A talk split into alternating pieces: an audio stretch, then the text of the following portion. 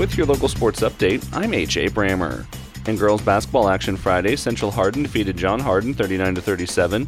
North Hardin beat Male 47 to 42. Hart County took down LaRue County 83 to 33. Bardstown defeated Bethlehem 69 to 66. Nelson County beat Washington County 51 to 27. Grayson County took down McLean County 59 to 24, and Breckinridge County beat Hancock County 60 to 37. Saturday girls basketball action saw North Hardin Christian fall to Fort Campbell 45 33.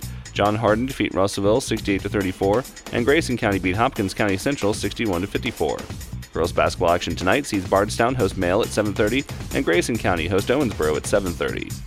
In boys basketball action Friday, Elizabethtown defeated John Hardin 80 to 56. North Hardin fell to Male 67 to 58. Hart County beat LaRue County 66 to 57. Bardstown defeated Bethlehem 75 to 70.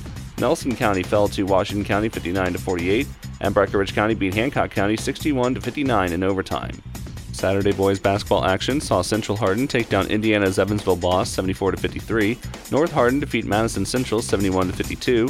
LaRue County beat Boyle County 84 to 57, and Meade County fall to Owensboro Catholic 54 to 43. Boys basketball action tonight will see Elizabethtown at Fort Knox at 7:30.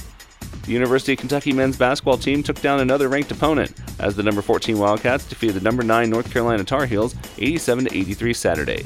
Rob Dillingham led the Wildcats in scoring with 17 points, while D.J. Wagner added 14. The Tar Heels outshot UK from the field, but the Wildcats won the battle under the backboard, coming away with 14 more rebounds. The 8 2 Wildcats are back in action Thursday as they head to the KFC Yum Center to take on their rivals, the Louisville Cardinals, in a game you'll be able to hear on your home for UK basketball, Quixie 98.3.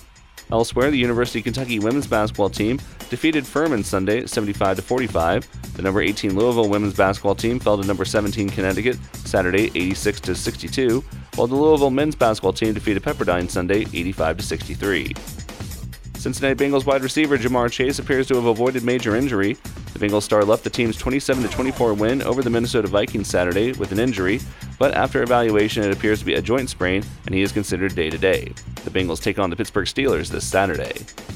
With sports, I'm AJ Brammer. Thanks for tuning in.